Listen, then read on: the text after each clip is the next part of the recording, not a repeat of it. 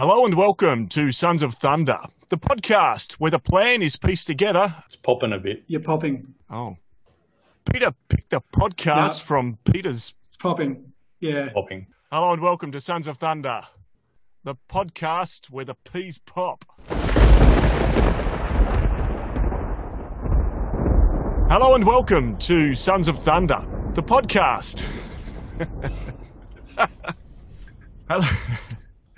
Hello and welcome to Sons of Thunder, the podcast where the plan is.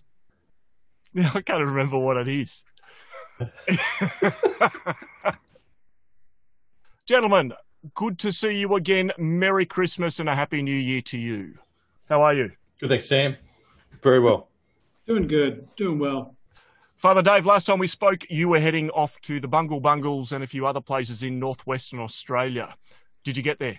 No, What? no, I um so I had two weeks holiday. As I said, I was just gonna spend two weeks sleeping. And You forgot to wake up. well, no, I got it was kind of one of those things. I think God was actually telling me to change the plan because I the closer I got to it, I thought, I'm just not gonna go. I'm just gonna go camping close to somewhere in Darwin. So I changed my plan. I went camping down by the beach.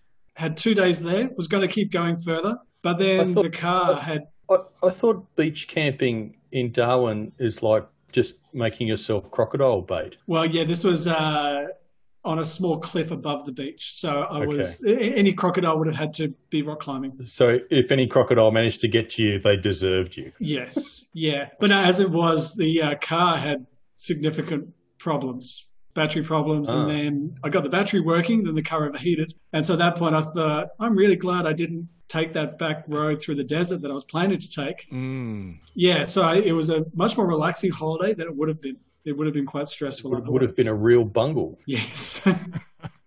Glad you're still with us. yeah, so am I. Uh, today, I've been looking forward to this podcast for quite some time. We've been discussing doing a podcast on what the Mass is. Maybe, Father Dave, I can start with one simple question of what do you think the greatest misunderstanding is of the Mass? Where do we start? I, I, I think people just generally misunderstand the mass. They, they just have no idea what it is and what we're doing. Mm. You know, I think we mentioned this last time when we spoke about the Eucharist that most people don't really get it. Particularly if you get brought up Catholic, you just follow along with what everyone else is doing. You just assume that we go to this church, we sit on really uncomfortable chairs, we listen to bad music played through an organ, and we just sit up and stand down and kneel and listen to a boring homily, then we leave. Whereas really, we need to understand that what we're engaging with is the heavenly liturgy. Basically, to understand what, what's going on in heaven is reflected to us symbolically or you know, ritually through the Mass. That's probably the biggest misunderstanding people have. We think it's a, a place to go along, listen to a nice moral teaching, you know, gather with our community and then go home. But we forget that actually we're stepping into heaven and we're meant to be transformed by that and then walk out as Mm. heavenly people. So, the Mass itself, the structure of it is taken from Scripture. Every aspect of the Mass can be found in Scripture, but then the entirety of the Mass is also found in Revelation, in that heavenly liturgy as well. Mm. So, there's kind of that, that twofold basis for the Mass. It's both the heavenly liturgy, but then also the aspects within it are also found throughout liturgy as well. Uh, sorry, Yes. throughout Scripture. Yeah, yeah, yeah, yeah. And and I think that this is the classic thing where it's it's the fulfillment of the Jewish tradition, really. So the two key elements of the Mass, you've got the the reading of the Word. It talks all through Scripture how the disciples would gather at the temple a number of times a day to pray the Psalms, and they would, you know, read the Word of God together. The other key side of that is the feast of the Passover, which was the whole celebration of God's deliverance out of the slavery in Egypt. And that becomes fulfilled in Jesus' sacrifice on the cross, being the fulfillment of the Passover. And so in the Acts of the Apostles, you then have the disciples going to the temple to pray, but then going home for the breaking of the bread, as they refer to it. They're basically walking this line between both traditions, really. They're they're still engaged in the Jewish way of opening the scriptures, but then understanding this whole fulfillment of the Passover. Uh, but then, as you say, Sam, as their understanding developed, they became more explicit in their way of explaining that this is then also what we see in heaven. So when when John writes the book of Revelation, the whole thing of the book of Revelation is about this unveiling. You know, so if you lift the veil between heaven and earth, you start to see what's really going on above us the whole time. Everyone thinks the word apocalypse means the end of the world, but it actually just means unveiling. Mm. And so when the veil is lifted, what John sees is this image of heaven where you've got this lamb, looks as though it's been sacrificed, and yet it's still alive. So it's, it's the image of the crucified and risen Christ, standing on an altar with everyone gathered around in worship as Sam once again holds up for us the picture he held up last time, which is of that book, The Lamb's Supper by Scott Hahn. This one's from Archbishop Porteous, though. Oh, okay, same same This cover, is different. book. Different, yeah. But yeah, it, it's that classic Same image painting. of the heavenly worship of Christ pouring out his life in worship to the Father, and all of us are uniting our worship with his. So basically, the, the Mass is a prayer between Jesus and the Father. It's the most perfect prayer, it's the most perfect sacrifice. And we are invited to become participants in that. We, we unite ourselves with that prayer. And there is a very significant difference between a Catholic or Orthodox Mass and a non denominational or ecclesial movement worship, and, and that Mm. being the sacrifice. Yeah, and for this reason, that's why we have priests and they would not. The role of a priest is to offer that sacrifice. And and the key thing, like when we talk about this word liturgy, so so we always talk about the mass as a liturgy. Basically, that just means like a public work. But but really, the way we talk about this is that a liturgical prayer is something which Christ does. So very different to private prayer. So in my private prayer, I can talk to Jesus or I can sing praise songs to Jesus. But in a liturgical prayer, it's actually Jesus who's praying. And, and this is where we've got to have a bit of an understanding of the Trinity that the Trinity basically is engaged in this constant act of love. You know, Father loving the Son, Son loving the Father, and the Holy Spirit being the love between them. Now, we don't really understand that because it's God and we're not meant to fully understand this. Basically, what we're engaged with here is that this is Jesus offering the perfect prayer because he is he's God, he's the sinless one.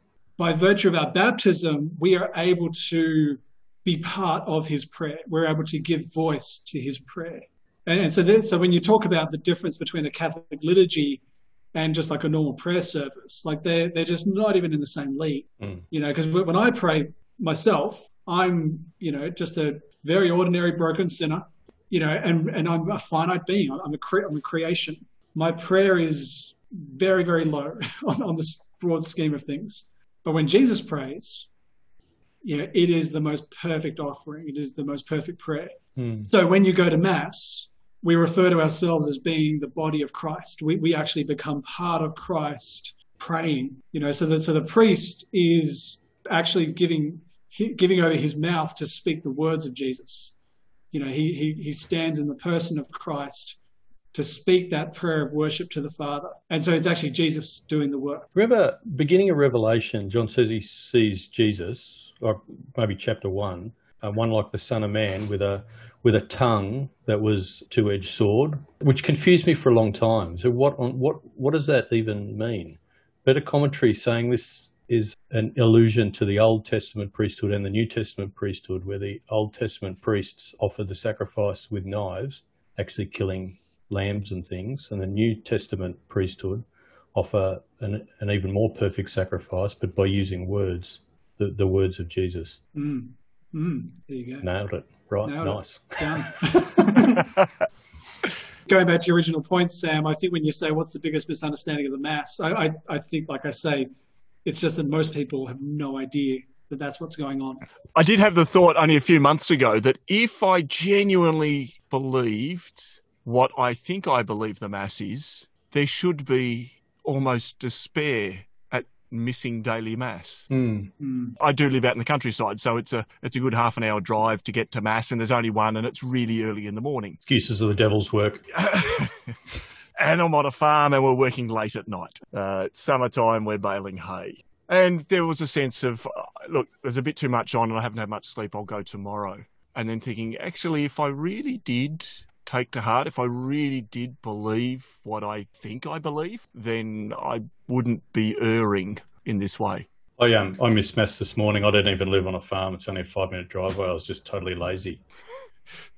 The fact you're wearing a singlet while recording this podcast suggests you're telling the truth. That's the mark of truth, isn't it? oh, I see you're wearing a singlet. Trustworthy. So, the Mass. The Mass has been going on for 2,000 years now, since the Last Supper. We get a bit of commentary these days on um, Novus Ordo Mass, or the new Mass we're all used to, versus the Latin Mass. But there's a heap of other rites as well from other traditions, from the Eastern Eastern churches and the. Is there a Dominican, a special Dominican Mass, a Dominican? Yeah, rite? there is. There is. I presume that's in Latin as well. Uh, yeah, I'd say so. So, so, so for, for those who don't know what we're talking about here, go back before the time of the Second Vatican Council, the Mass in the Latin Rite, which is, uh, or the Roman Rite, the Mass was in Latin. And there was a significant change after the Second Vatican Council. In recent times, there's been a lot of arguments on the internet about whether the the new rite of the Mass is heretical or whether it's legitimate. And you, particularly, you've got a lot of young people these days going back to the traditional liturgy. I've, I've got a friend who often would be challenged by people at work. He, he, I think he was working for the diocese somewhere down south.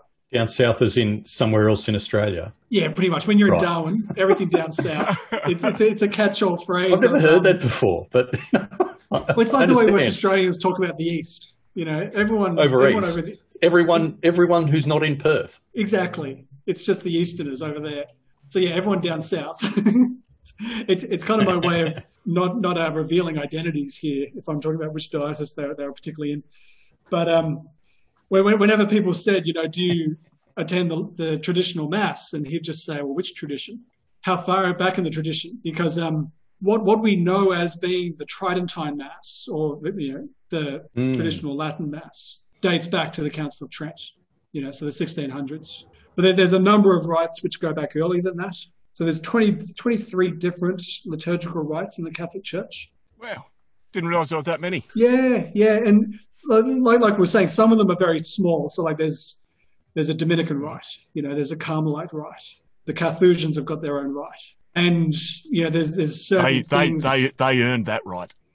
yeah, the Carthusians are hardcore. You've got the Ambrosian rite, which can only be celebrated in Milan, I think. All right, to Bishop but Ambrose. particular traditions in the church. Now, to simplify a whole long, complicated history, originally you had a lot of different liturgical traditions in the Catholic Church. For the first thousand years of the church's history, transport and communication wasn't as great as it is now. Well, particularly after the fall of the Roman Empire, transport went very bad. And so local customs developed. Hmm. And it was only many years later when the Pope tried, well, it was actually the Emperor was trying to unite the empire by having one liturgy. And so at that point, Ah, they tried to say, okay, look, everyone needs to be on the same page here. But certain groups basically said, look, can we keep our own liturgy because we've been doing it for so long? And so that's where you end up with these particular different groupings. You've then also got groups that were uh, sort of, so sometimes they were Orthodox churches that became Catholic, or they were, yeah, so you've got things like the Ukrainian Catholics, they've got a very different rite. Like it looks much more like an Orthodox service. You've got So I like the think in the first couple of hundred years of the church, Rome out sort of on its own in Europe, and the other the other patriarchs in Jerusalem and Alexandria and Alexandria and Constantinople, Constantinople. and they're all quite close to each other. Yep. So it sort of makes sense to me that those the Orthodox liturgies and the Eastern Catholic liturgies, which are the same sort of liturgy, are sort of more similar to each other because there was more communication than they look like with the Roman Rite, which we're all much more familiar with because we all come from the Roman tradition. Mm, that's right. Yeah. So, so you've got a lot of the Eastern rites, such as the Ukrainians. You've got the the Syro-Malabar, which is very big in India, obviously. Um, you got the Maronites, um, Ah, the Lebanese. Lebanese. Yep. There's like uh, there's an Armenian rite, and uh, there's, there's the Coptic rite. This is just this is just off the top of your head. Oh, I, I'm just. I can see I can see you looking down. I'm just scrolling through here as we talk. don't leave anyone out. Anyone out, they, they might get offended. So, Um, is this around the, the fourth, fifth century when Saint Jerome was translating the old Latin and the Hebrew into the the, the new Or the Greek into Latin. oh, that that was the scriptures he was translating. Yeah, was that was that around the same time? Uh, well, all, all of these rites were developing around that time.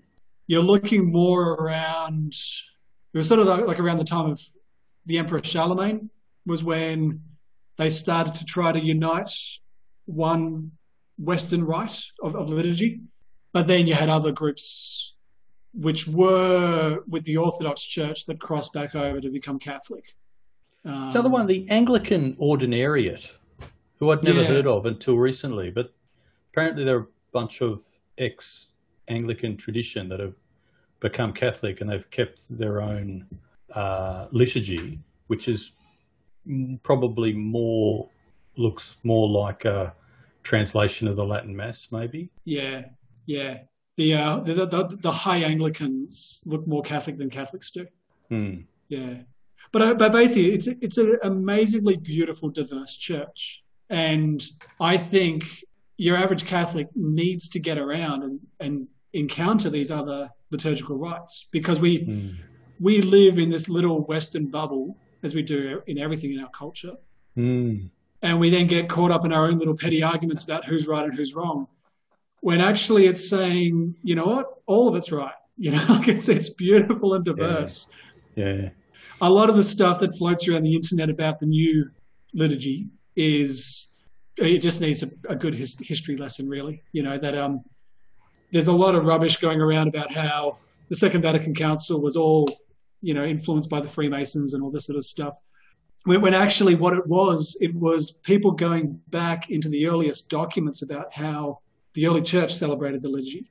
It was actually them reclaiming some of the earliest liturgical traditions, which is why I find this whole traditional liturgy versus new liturgy idea just ironic because some of the elements that the Second Vatican Council brought in are much older than the Tridentine liturgy.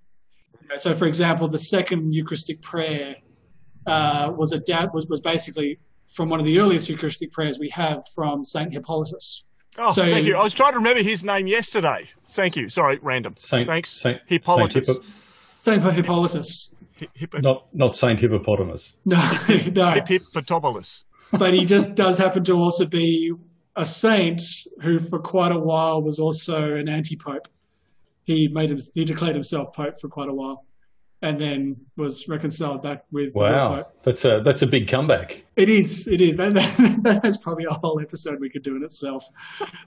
So I've Redemp- always wanted redemption. to, I've always wanted to, and I haven't yet, but been to a yeah Eastern Catholic Ukrainian liturgy or a Byzantine Catholic divine liturgy. They don't call it Mm. mass, do they?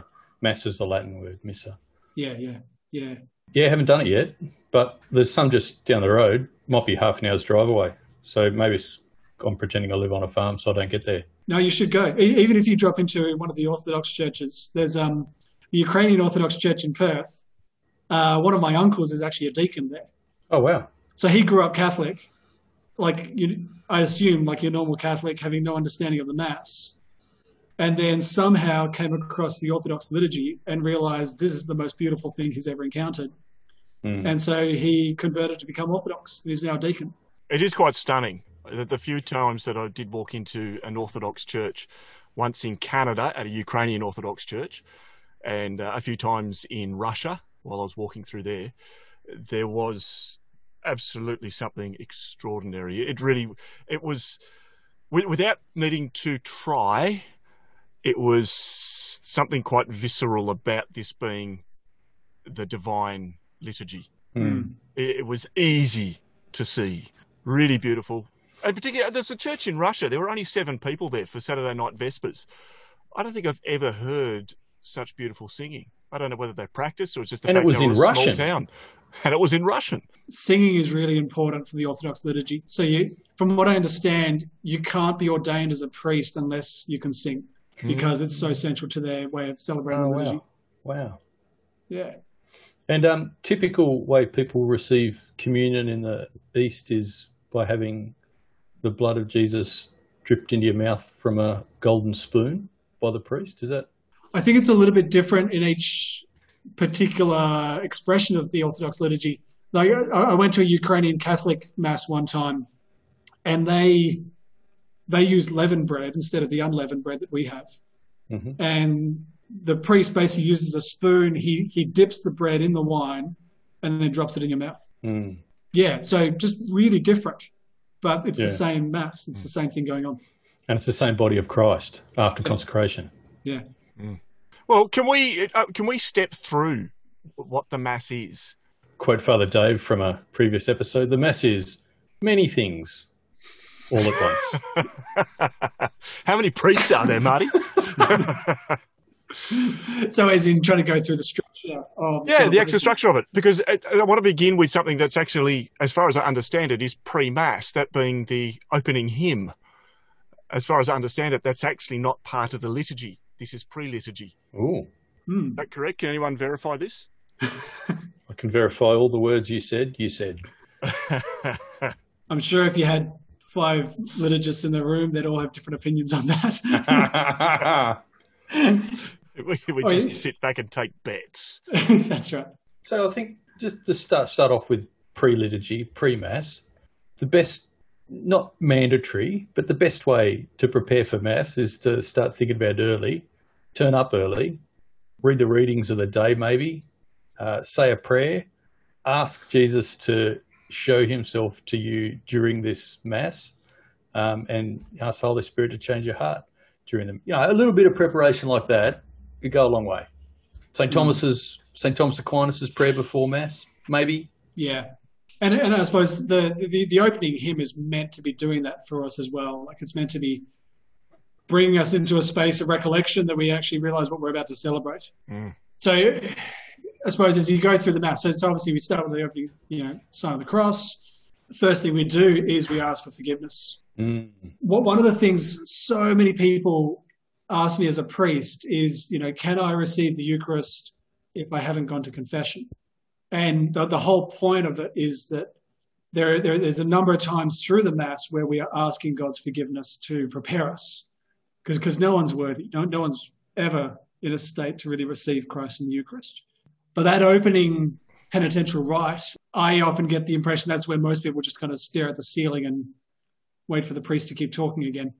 But you're genuinely meant to be examining your heart, you know, and it, it's like confession almost. Like you're meant to mm. bring all your sins before God and then ask for, for forgiveness.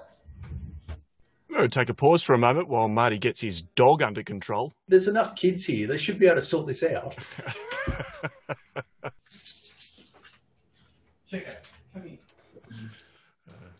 Penitential rite. Like the penitential rite is Lord have mercy. Christ have mercy, have Lord mercy. have mercy. But there's is there's another option, isn't there? Because we don't always say that, do we? Yeah, there's a number of different ways of doing it. Yeah. Right. Um, you can also do the the Confiteor, you know, the I confess to Almighty I God. I confess to Almighty God, oh, to yeah, my brothers and, and sisters. my brothers and sisters. And yeah. there's a third option which no one ever does, but occasionally you'll hear a bishop pull it out, and you could just there's been a few times where, you know, I've been in like a cathedral and a bishop's ripped out the third version of the penitential rite, and maybe two people in the church respond, and everyone else is just shuffling their feet, thinking, "Are we at the right liturgy?" what is it? Don't leave us hanging. Uh, I've, got, I've got a missile need to use it. Um, I'd have to look it up because I because I never use it for that reason because no one in the congregation knows it. Yeah. And you actually, at the end of the Confiteor, you actually give absolution, don't you? It's virtually like that. It's, you know, it's, may Almighty God have mercy on us, forgive us our sins, and bring us to everlasting life. You know, so yeah, it's we, we, we believe that that brings forgiveness of all venial sins. Mm. So if you are in a state of mortal sin, you need to go to confession. And I think if you don't understand the difference between mortal and venial sin, go back and listen to the previous episode about reconciliation. And then go to confession. And then go to confession. Cover so, all bases. So isn't that, I mean, that's, I just think that's amazing to start with, that the church, through the very first piece of the liturgy, we confess our sins in a way, venial sins, and are purified to participate in the rest of the liturgy and ultimately receive communion. And in fact, even before you've entered the church, because the traditional understanding is that as you bless yourself with holy water, that is able to be a, an act of God forgiving of venial sins.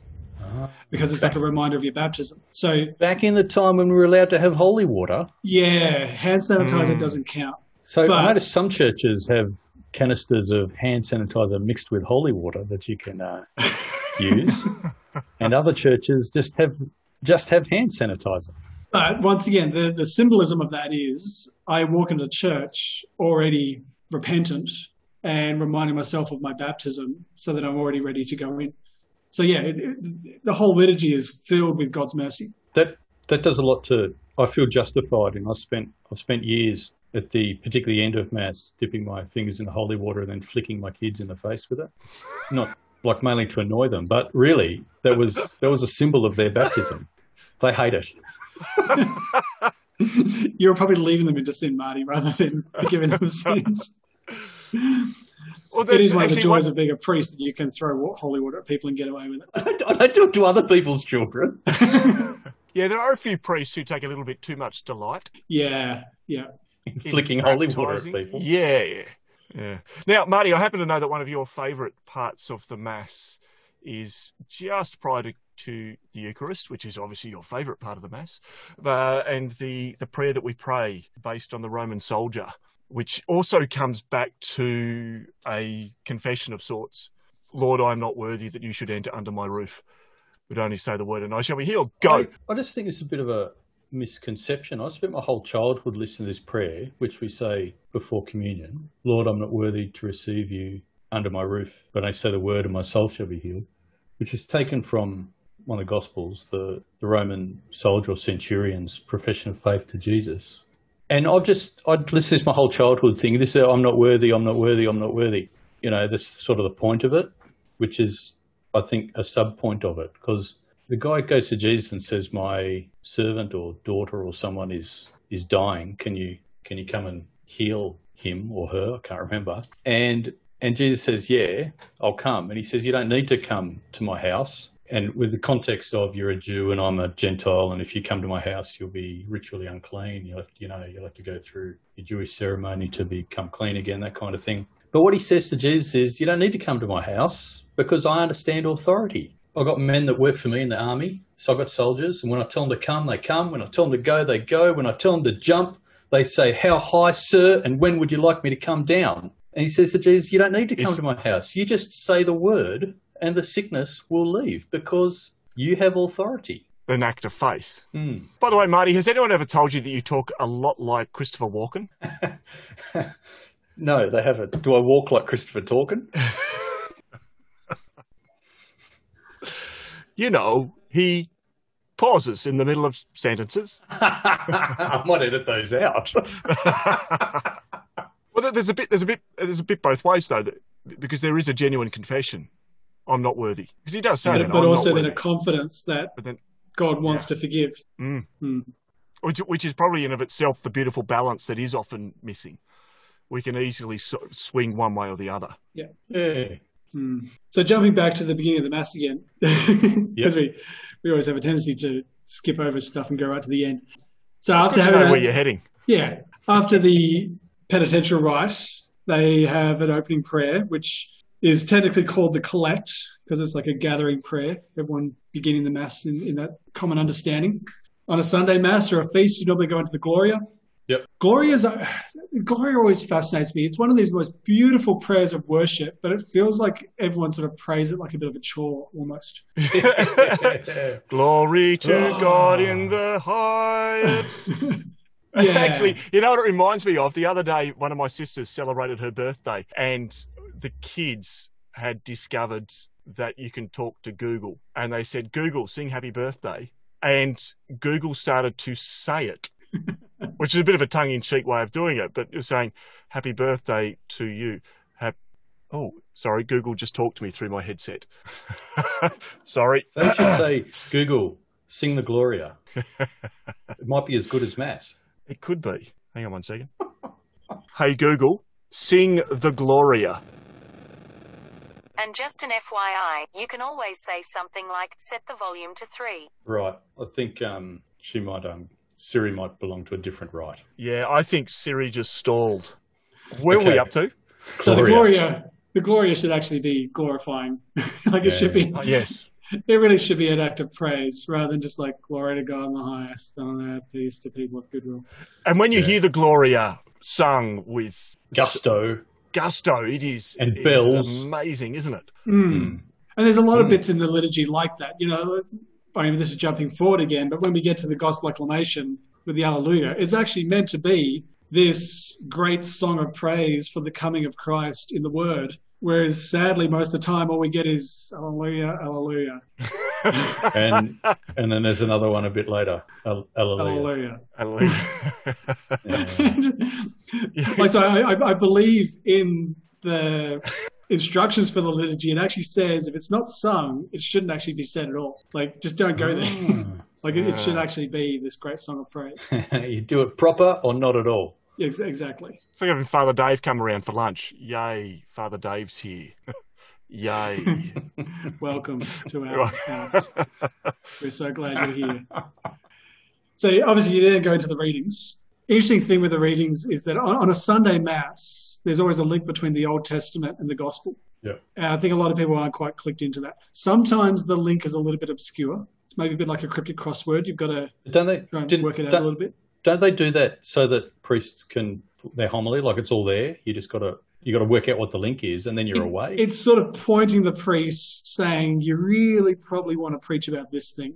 But if he doesn't want to do that, he can preach about the second reading instead. Who decided this? Who put this the the three year cycle together? Because over the course of three years, within the liturgy, we cover most of Scripture, not all, because there's little bits that are missed out in between. But you cover most of Scripture in a three year cycle. Was this Saint Augustine? Was this I don't know. any idea?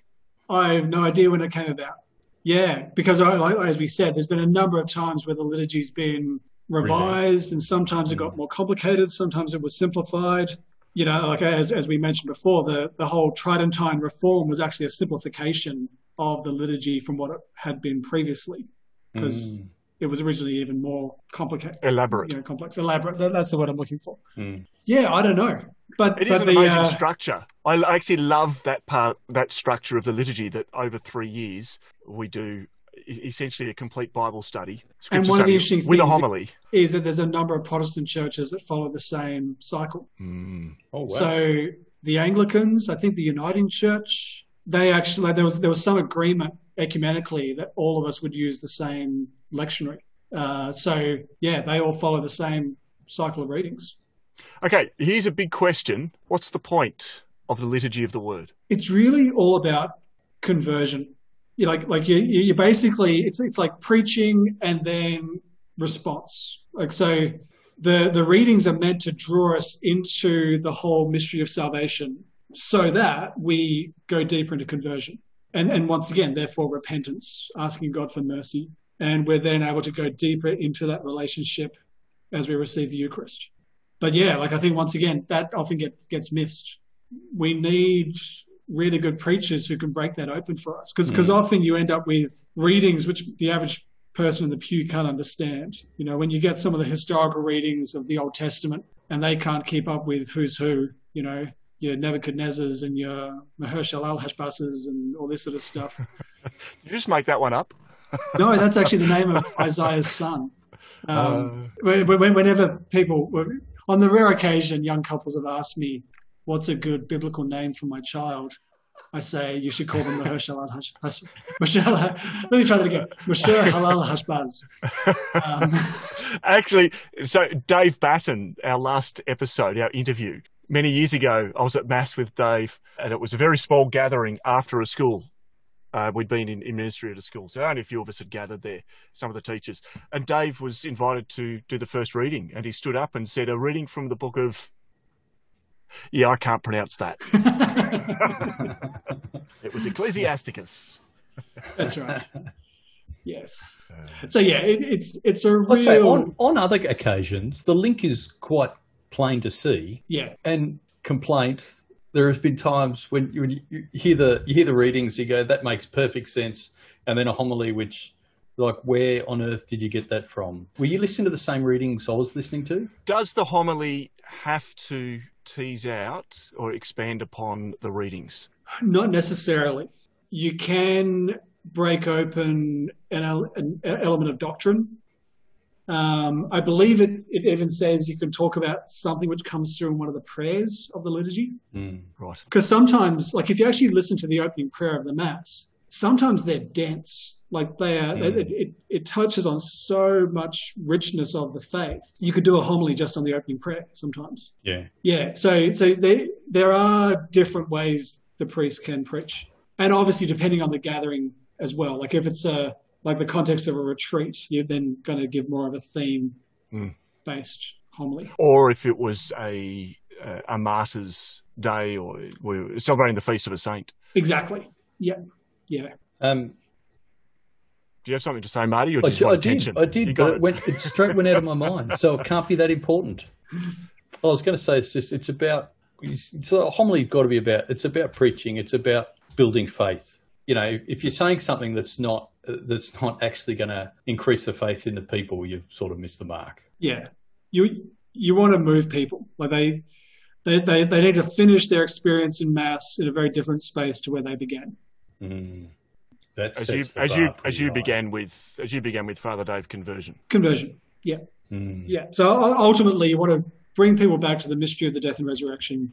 How does that apply to their daily lives? How does that transform them? Mm. Mm. And from there, we would normally move into the creed. Yep. So the profession of faith. So once again, on, on a Sunday or on a feast, it's kind of a recognition that we stand as a whole community of everyone around the world and also everyone in heaven who has ever professed this creed. So once again, like I think we stand often and just recite it mindlessly. Mm. But I think it's good to remember those who have shed their blood for those words. You know, Yeah. the the people who have made enormous sacrifices to preach those words. Um, like there's a lot of history wrapped up in that. So, you know how we've been every now and again we touch on this that God saves us not sort of just as individuals, but as as a people, as a family, which is just reminded me of that. How does that correlate with the individual judgment and stuff? this is something that's been back, floating around my mind for a while. That is a big theological question. So, And next week in Sons of Thunder. so as Catholics, we often talk about the fact that we are saved as a community.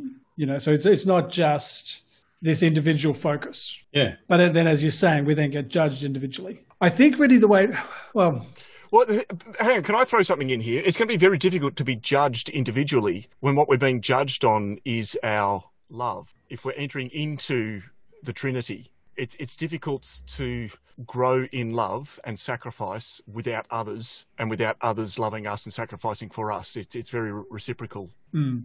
Yeah, yeah, and and obviously the standard used to judge us is going to be different depending on the context in which we lived. Hmm. So in Luke twelve forty eight, where Jesus says, you know, the the one who was given much, much will be demanded of them, but the one who wasn't hmm. given much, less will be asked of them. Yeah. So someone who's grown up in an environment where there is no faith, you know, their tiny little act of selflessness and love is going to mean a huge amount mm-hmm. because they're going against everything in their culture. Whereas for someone who has grown up in an environment of faith where it's just everything around them, you know, in, in a sense, you're kind of being carried by this current of mm.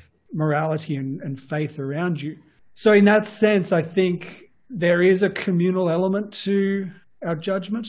I'm thinking of God's words to Solomon, you know, when he says, I'll take the kingdom from you, but won't be you, it'll be your son, but for the sake of your father David, which is a different kind of, you know, context, but gives this idea of the, the relationship I had with someone else, you know, your father in your family and, and his prayers for you, etc., that counts for something. Hmm. But yeah, as, as I said, this, this is a big, complicated question, which we really can't do justice to here. Can I bring it back to the creed? I absolutely love that the Nicene Creed. I can't I can't say the Nicene Creed now without thinking about Saint Nicholas. Right now that I know that there is a backstory to this, these are not simply words. There, there's a the you- fighter's creed. the Fighter's Creed. Father Dave, you, you're talking about the, the martyrs and the, and the spilt blood that is behind these words. Those who preached it, those who stood by it, a lot of them lost their lives. And then something like the, the difficulty that went into writing the Nicene Creed. There was a lot of controversy at the time, and out of that controversy, we have this creed. We have a statement that says, "Well, this is what we've concluded," and it was, and it was difficult for them to get it. And quite infamously, Saint Nicholas, uh, we'll say, slapped Bishop Arius at the time Punched Arius. there's a lot going on in these. They aren't they aren't simply words that we've just plucked out of scripture that are nice. There's, there's a lot of turmoil that went with these creeds. Hmm. Mm. And again, we can we can sit back in mass or stand in mass and and simply rattle off some words. I often give students in re- reflection days in schools some words to rattle off about one of the pharaohs and his architect Imhotep, who designed some pyramids. I'll actually grab it off Wikipedia. They rattle it off. And then I get, I say, okay, now I'd like to turn to the person beside you again and this time rattle off these words. I give them some new words and the words that come up on the screen are, you're really attractive. And they suddenly struggle to say those words. They're suddenly very aware of the words they are saying. The hmm. first lot they can rattle off, it's English comprehension. The second lot of words, they mean something. And you'll see the guys in particular all of a sudden become very physical with the guys beside them as they rattle off these words. It really did have a big impact on me in learning about where the creeds came from. Hmm. Who were the people behind it? And I, I think there should almost be an element of real pride in us as we profess the creed, because we're saying like this is us, like th- th- this is our heritage. Like, it, like as you say, it's not just what we believe; it's the fact that we are part of a, a two thousand year old community, which has fought very hard for these words and tra- and changed the world as a result of these words. You know, there, there really should be a sense of this is us. You know, we're proud of that. The church is a lot bigger than anyone realizes because it does include everyone in heaven Yes, that's right. Now, and I, purgatory. I think you could almost make a case for the creed being at the start of Mass, but it's not.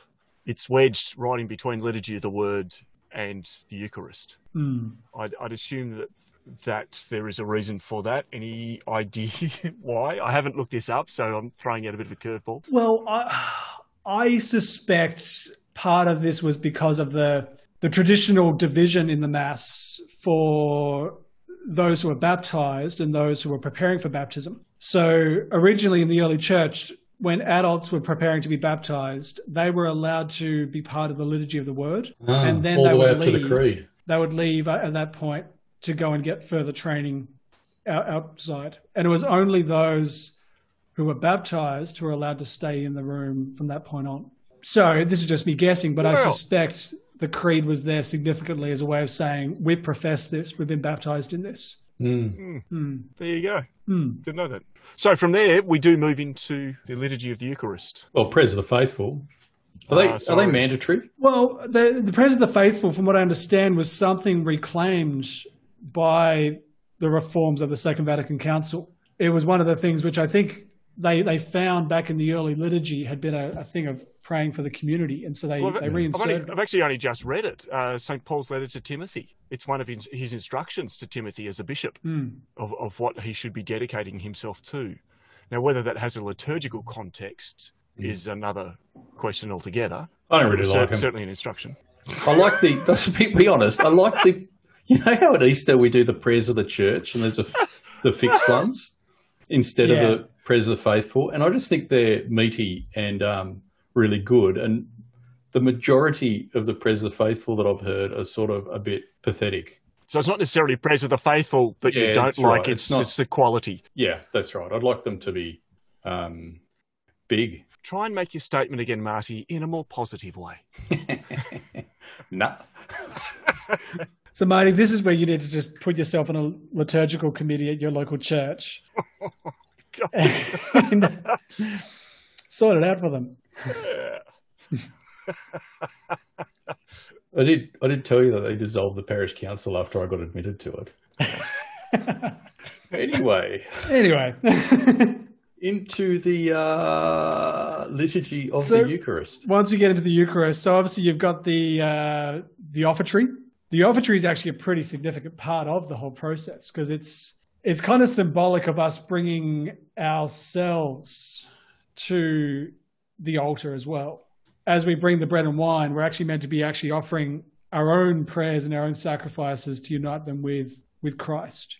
Which once again, I don't think most people understand that's what they're meant to be doing. It's not just bringing forward the bits we need. Yeah, as though we forgot to get it ready beforehand and we got to bring it up from the back of the church. Are you um? We're not doing offertories these days because of COVID. Not really quite sure why that restriction like has much relevance, but but anyway, it it, it is. So that's even even worse because you're not even you're being organised beforehand, not even bring the things we need, let alone the rest of it. COVID's just destroyed liturgy, really. it's, hmm. But obviously, then you, you, you then begin the uh, Eucharistic prayer. Actually, we, we should throw in here too that if anyone wants to listen to a, an entire episode dedicated solely to the Eucharist, go back about three episodes ago. In fact, there's a there's a B section. We did a, a second follow up one on Eucharistic miracles. At the moment, I think we'll just stick to the the liturgy. So we begin with the Eucharistic prayers. Yeah, so the structure of the Eucharistic prayer is how do I say this? Like it's in its in its raw sort of elements, it really hasn't changed since the early church. So when they when, when they've found there's some of the earliest documents about how the church celebrated the mass, it talked about how they would read the word, they would pray together, and then the priest would offer prayers of thanksgiving. And really, in that, what we find is the elements of what we now celebrate as Eucharistic prayer. So, I, I mentioned before about the earliest, or one of the earliest written forms of the Eucharistic prayer we have was from St. Hippolytus. And very simply, it had the words of consecration, you know, kind of repeating the words of the Last Supper, and then going through thanking God and praying for key parts of the life of faith in the community. And so if you look at the Eucharistic prayer today, it's pretty much the same sort of thing. It always begins with a time of glorifying God and, remembering that this is Jesus speaking to the Father. So it's Jesus glorifying his Father for the gift of the world and for the gift of creation. The priest then prays the words of institution to transform the bread and wine into the body and blood of Christ. And then proceeds to go into a series of prayers of thanksgiving and intercession for the church and the world. So each Eucharistic prayer is a little bit different in how it words that. And if you were to go to all the different liturgical rites, you'd find that all the kind of externals are a bit different, but the actual key elements are the same. Mm, mm. I've just remembered I have I took a photograph at, in a church. I'd gone in for adoration in Sydney, and in the stained glass window they had Saint Justin Martyr, and they actually had written down part of his apologetics.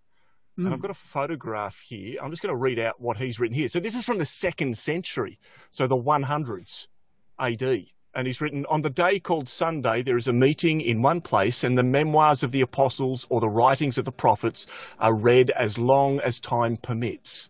When the reader has finished, the president in a discourse urges and invites us to the, to the imitation of these noble things. Then we all stand up together and offer prayers.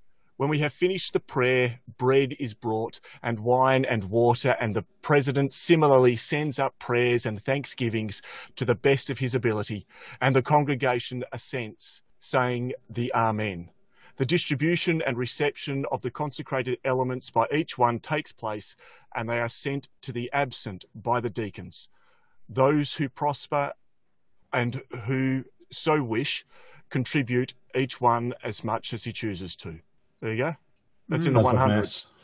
Sounds like mass. That's it. And that's the 100s. So really, the, the, like as I said, the, the the essence of it hasn't changed.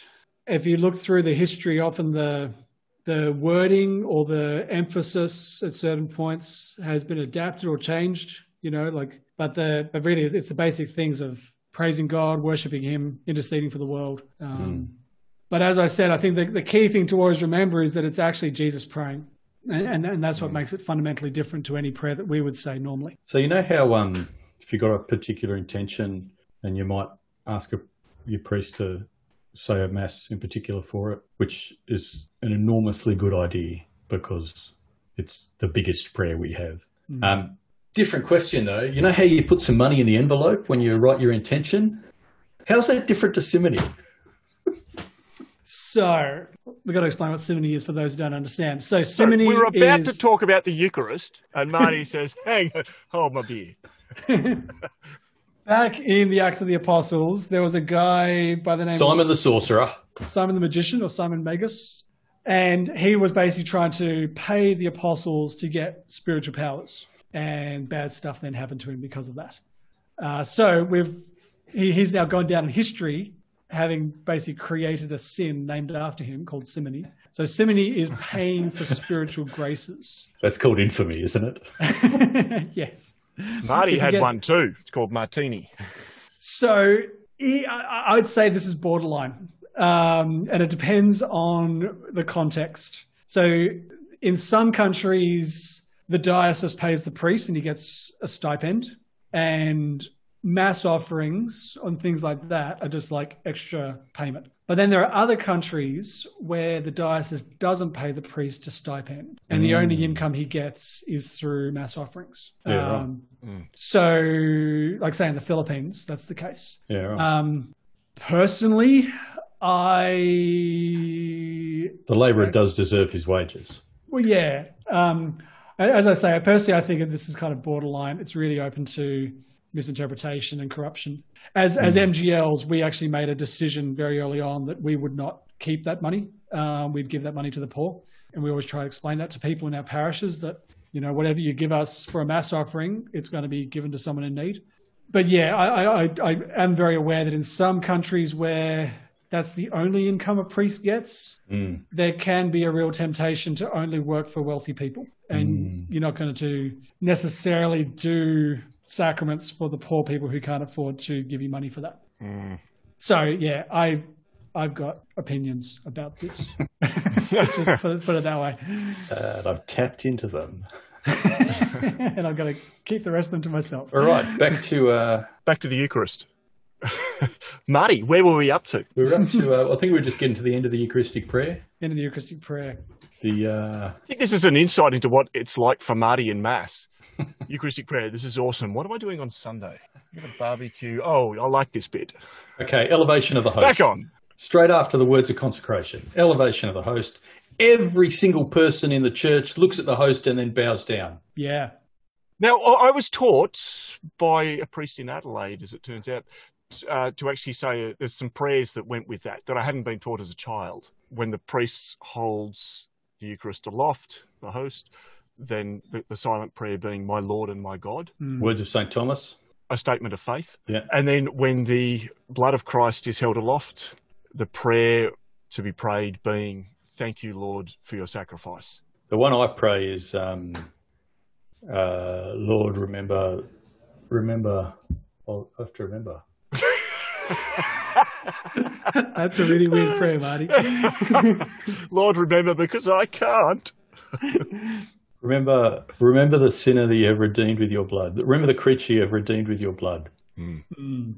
So those prayers would be more of like a devotional way of staying focused in the mass, as opposed to actually being hmm. required in the liturgy. Mandated. Liturgy. to- mandated. Yes, it, it, it's interesting that there's, there is actually a whole history around the elevation of the host. That, um, from my understanding, originally it wasn't actually that big a thing, but as people's understanding of the Eucharist grew stronger, particularly as a result of some of the Eucharistic miracles around the turn of the first millennium, that part of the mass almost became the whole focus. Mm. And they would almost be calling on the priest to hold the host up higher and longer, you know, so that they could adore the host. Mm. And it was almost as a result of that that we then got adoration of the Blessed Adoration. Sacrament as a separate thing in the ah. church. One Latin mass that I went to, that the church was so full we couldn't get in, so we were outside in the sun, which was pretty bad here. But anyway, at the time of the elevation of the host, which the Latin mass is perfectly well prepared for, people being stuck outside the church with the three bells, so you know that that's the time when the host's being elevated because you can hear the three bells. Then there's a pause. Then there's another bell when the priest puts it down. You know, and now I know that it's that I can um, stop bowing down. I thought it was an amazing piece of practical liturgy. And and once again, back in the day, you would have had the church bells go at that time. Yeah. So wherever you were working around the fields or wherever, you would know to stop at that point and kind of turn to the church in adoration. Uh, so there, there was a very strong tradition around that worship of the Eucharist. I, I was actually celebrating Mass last Saturday night, and we had this absolute whopper of a thunderstorm come through. And it was actually just, well, there, there, there was a number of times during the homily where I kind of said like the key point, and then there was this big thunderclap to kind of back it up. but it was kind of at that final point where the priest holds up the host saying, you know, behold the Lamb of God, you know. And and as I was doing that, there was just this almighty thunderclap. So I, yeah, I was quite happy that God was just providing the sound effects through, Wow. through the mass. As we enter into the the Eucharist, there is that tearing of the veil between the seen, the seen and the unseen, Mm. as such, and, and we do we do remember the saints, beginning with the Blessed Virgin Mary, and then we we we often list the saints at that point, but we do enter into uh, a moment that I think would be almost overbearing if we could see it in its true Mm. form with the angels and the saints, with Mm. all of heaven. I've, I've sometimes made the comment that the fact that the Mass is boring is probably God's greatest act of mercy because if we could actually see it for what it is, it would kill us. Like, we'd be so overwhelmed, not only with the glory, but also just the immense love. I think God, in His mercy, has actually toned it down so much that we can cope with it. And every day we can just take this little baby step deeper into the mystery rather than just being hit by it in one big go.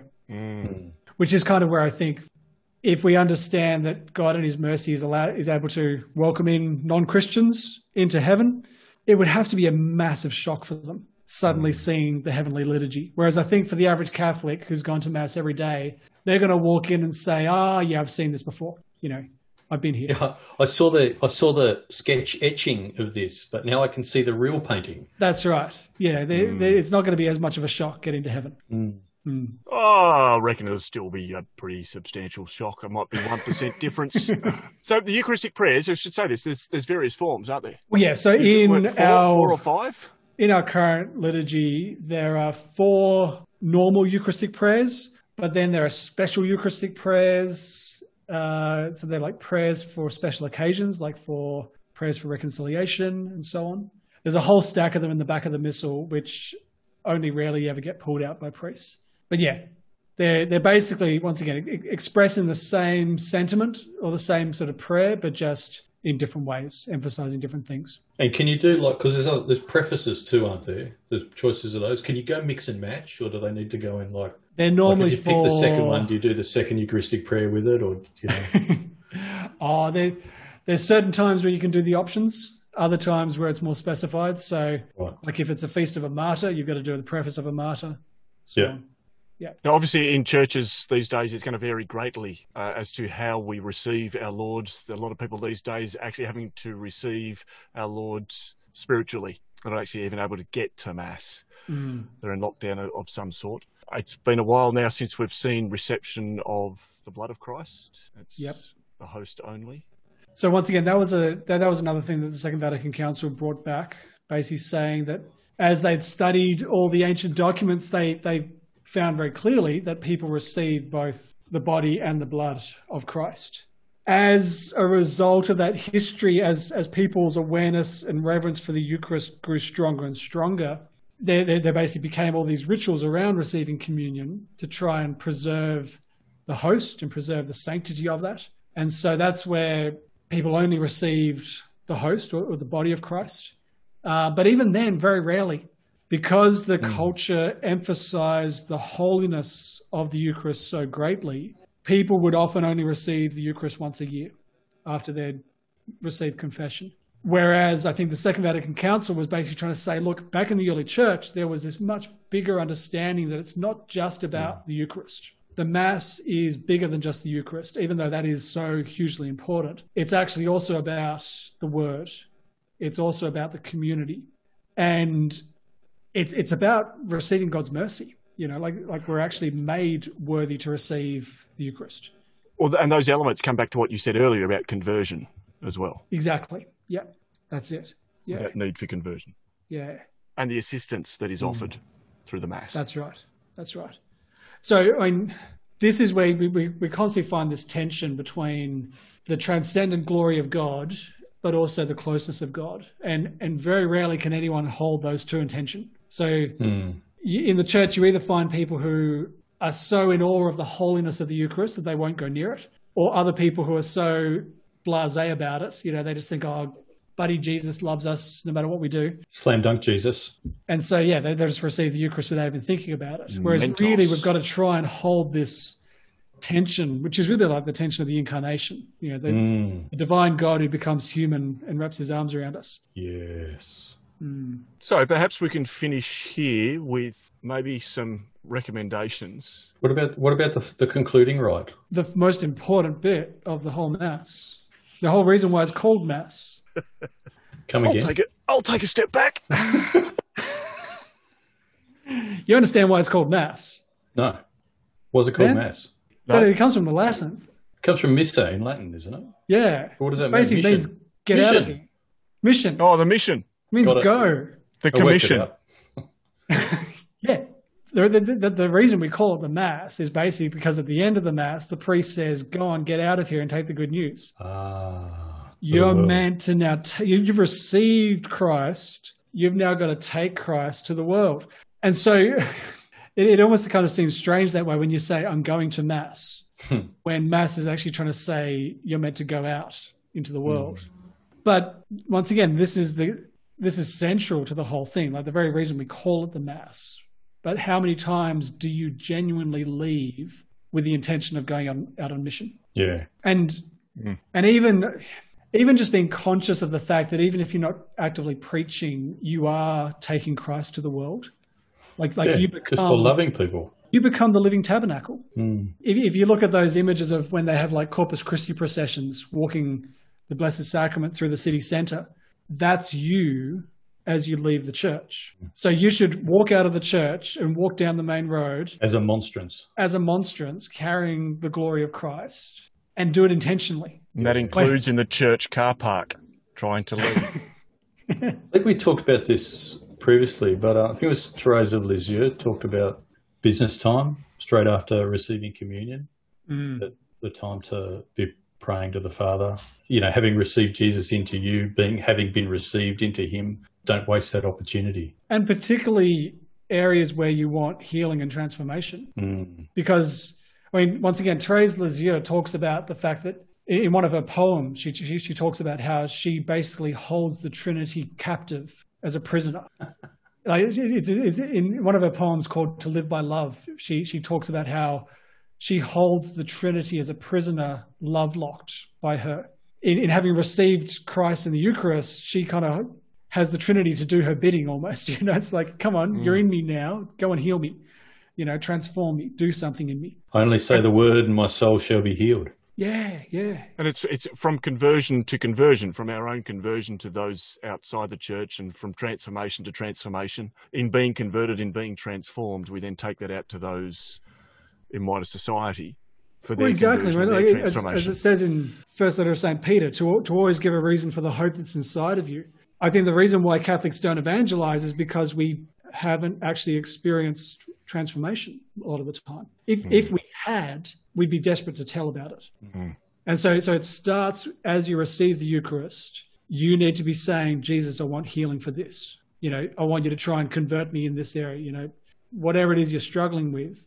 But then go and tell the story of the glories that God's worked in you and witness it to other people. Yeah. But I think like also re- remember the power of what it is. If you know, if, if you've got a couple of hundred people at church and you've then got a few hundred people walking out into the world carrying Jesus with them, that's immensely powerful in the spiritual battle. Mm. I, I remember years ago hearing a story of a woman who had been very involved in witchcraft and experienced this very powerful conversion to become Catholic. But in the midst of this talk, she she she said that one of the reasons why witchcraft and the occult has been able to spread so widely in the last few decades is because there's not as much sacramental grace in society as there was back in the day.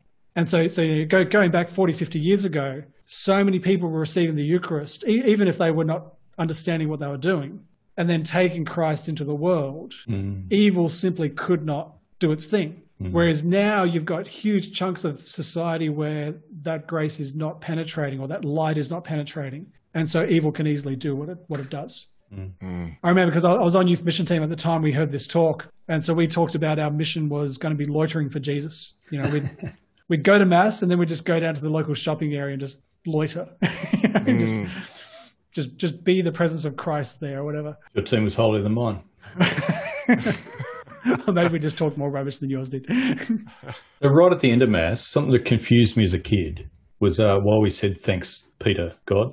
Because that's God's name. Well, I was, you know, I was thinking, I know Peter was the first pope, but he was different to Jesus, surely. And um, it took, took took a long time before I realised that that was actually be to instead of Peter.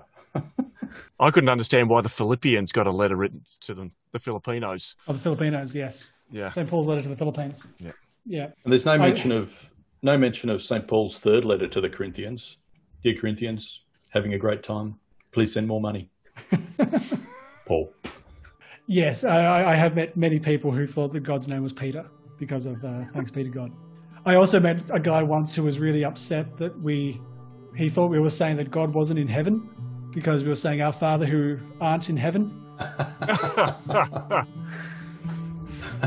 We pray that you'll get there soon. yes.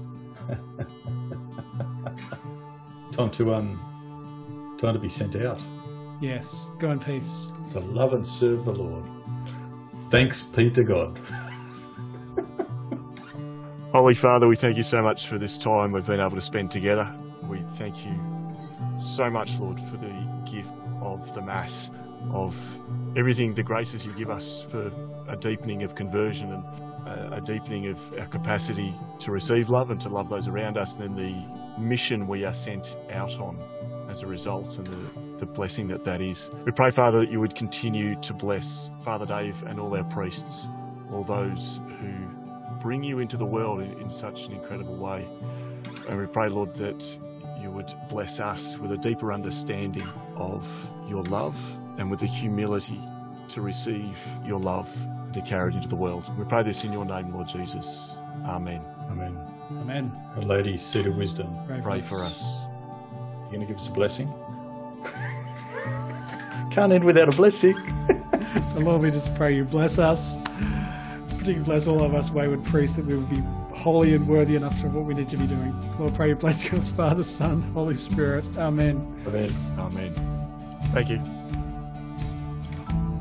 All right, do you want to send that over, Sam? I'll uh, I'll work on this monster.